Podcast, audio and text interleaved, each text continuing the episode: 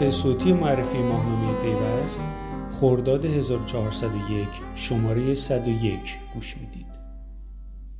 شماره 101 پیوست به موضوع تشکلهای سنفی در حوزه ارتباطات و فناوری اطلاعات اختصاص پیدا کرده. چطور سازمان های مردم نهاد در فناوری اطلاعات به بنبست بردند؟ بازی بیت و بایت. اگه تو حوزه فناوری اطلاعات فعالیت داشته باشید احتمالا دیدید که سازمان های مردم نهاد یا تشکل های سنفی توی این حوزه در سالهای اخیر قدرتشون رو از دست دادن و عملا کار خاصی نمی‌تونن از پیش ببرن. از طرف دیگه انشاب توی این سازمان ها هر روز بیشتر و بیشتر میشه.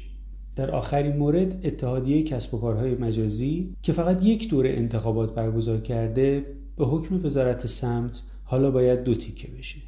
از طرف دیگه تشکلهای قدیمی هم توان تاثیرگذاری بالایی ندارن و حاکمیت اونها رو خیلی به رسمیت نمی‌شناسه. همین موضوع باعث شد که پیوست بیاد و وضعیت تشکلهای سنفی رو بررسی بکنه.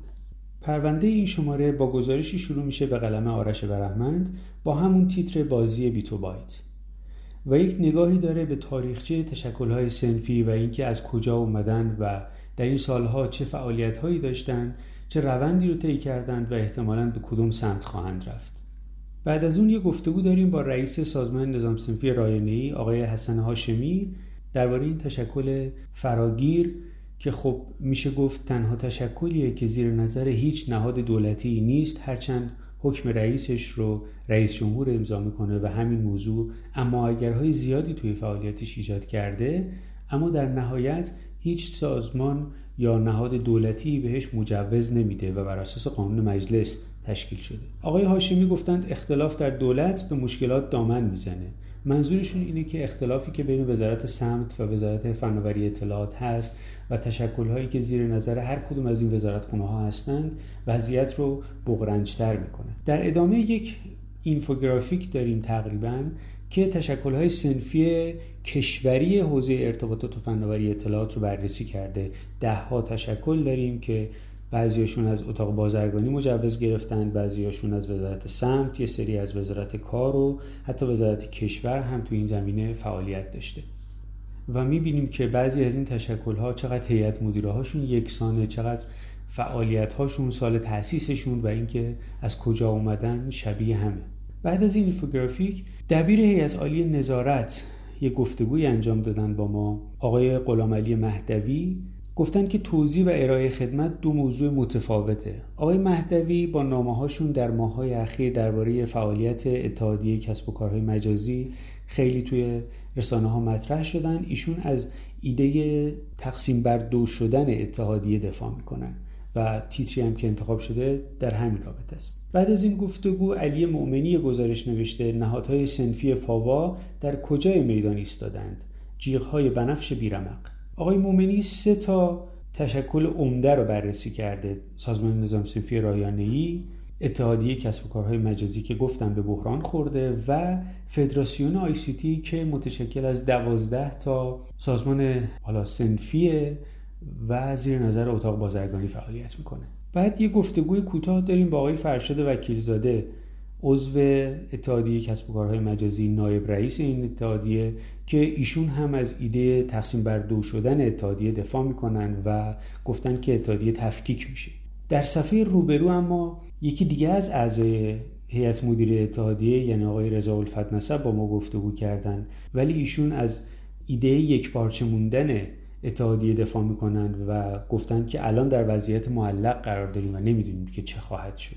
با این دو تا گفتگو از دو طیف متفاوت اتحادیه پرونده این شماره تموم میشه. مرتبط با همین موضوع دو تا یادداشت هم توی فرم ورودی داریم. آرش برحمند یک یادداشت نوشتن تشکل‌های قدرت نهاد و آقای امیر حسین سعیدی ناینی که اولین رئیس سازمان نصر کشور بودن ایشون هم یه یادداشت برای ما نوشتن کسب جمعیت از آن زلف پریشان. تا خیلی دور نشدیم بگم تو همین فرم دو تا یادداشت دیگه هم داریم. یکیش از آقای محمد باقر اسناهشری مدیر مسئول پیوست که درباره پیوست و شکلگیریش نوشتند. یک شم از این مجلس صد شم بگیرانید. و خانم مهرک محمودی که سردبیر پیوست هستند هم درباره حکمرانی توی فضای مجازی و تغییراتی که این حوزه داشته اما مدل حکمرانی که ثابت مونده یادداشت نوشتند. زندگی تغییر کرد اما حکمرانی نه.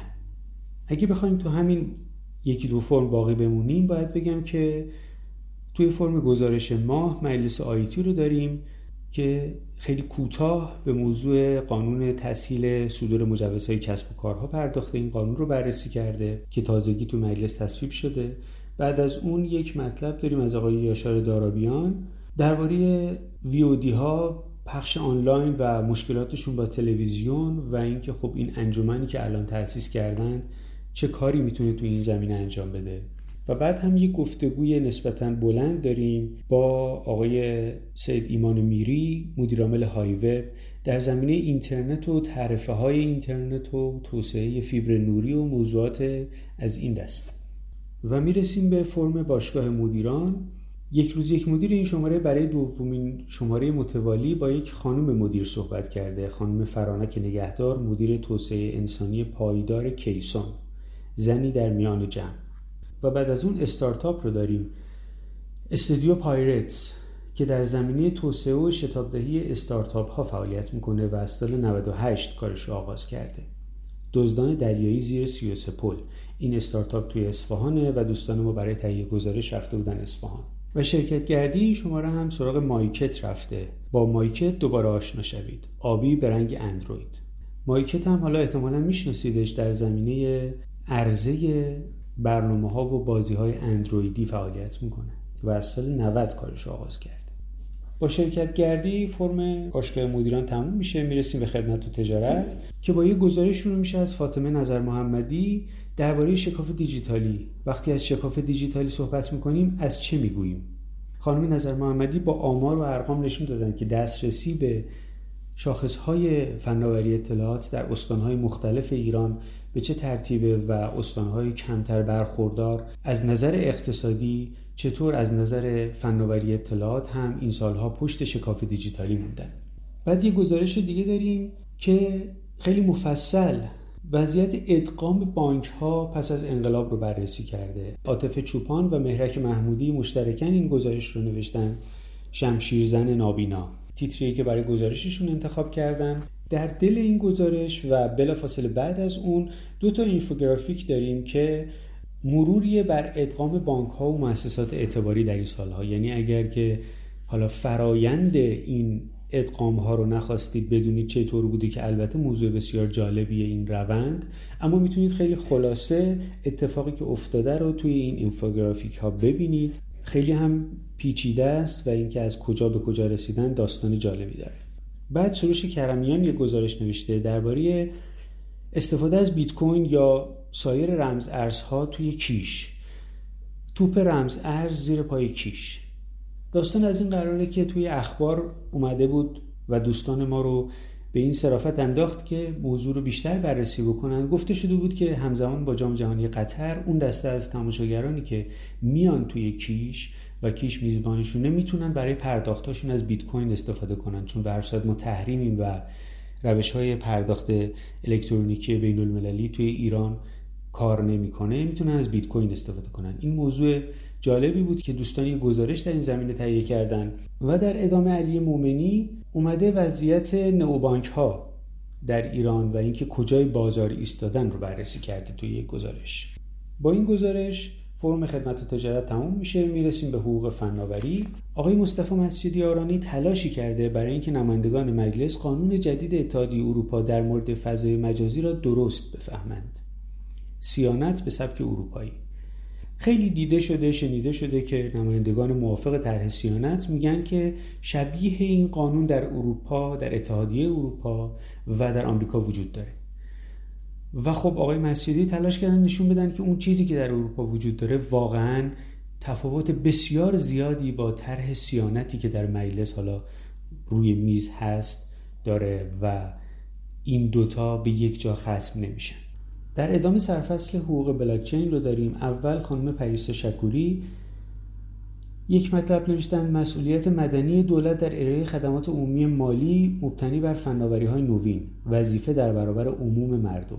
خانم شکوری توضیح دادن که چطور دولت ها موظف میشن ضرر و زیان مردم رو در سرمایه گذاری توی حوزه های فناوری های نوین جبران کنند. و بعد از اون زهرا زلفقاری فر مطلب دیگه نوشتن درباره ظرفیت های حقوقی و تحریم رمز ارزی روسیه. موضوع روزه و اینکه روسیه الان تحریم شده و برای دور زدن تحریم ها از رمزارزهای استفاده می‌کنه و خب می‌خوان در این زمینه هم تحریمش بکنن. این موضوع رو خانم زلفقاری فر بررسی کردن و بعد از اون توی سرفصل حقوق نرم افزار خانم غزاله دخیلی و خانم پگاه قربانی مشترکاً یک مطلب نوشتند.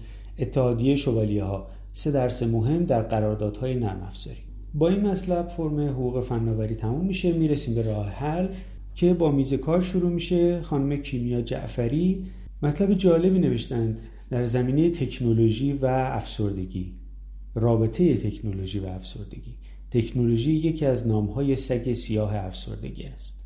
و بعد مهدی خدابنده گوشی شیائومی یازدهتی پرو رو معرفی کرده جادوگر شیائومی در نهایت می‌رسیم به پیوست جهان که با جهان نما شروع میشه. درباره برنامه بازنشستگی فیسبوک یه مطلب نوشته و بلافاصله بعد از اون پرونده شروع میشه. پرونده این شماره پیوسته جهان درباره فناوری هایی که توی جنگ استفاده میشه. یا دقیق تر بگیم اینترنت اشیا در جنگ اینترنت اشیای نظامی. IOMT یعنی اینترنت اشیا که IoT این IOMT اون امش هم که خب میلیتاریه دیگه. این پرونده تیتر کلیش هست به آسانی یک کلیک. و همونطور که می‌دونید اینترنت اشیا و استفاده از ربات ها پهپادها سرنوشت جنگ ها رو کاملا تغییر داده این روزها و مدل فعالیت های نظامی رو تغییر داده. این پرونده عجیب و غریب که کامل توضیح میده اینترنت اشیاء نظامی چیه و ابعاد مختلفش چیه و تا چه حدی پیش رفته و احتمالا آیندهش چطور خواهد بود. پایان بخش پیوست این شماره است که امیدوارم بخونید و استفاده کنید ازش. تا شماره آینده خوش و سلامت باشید.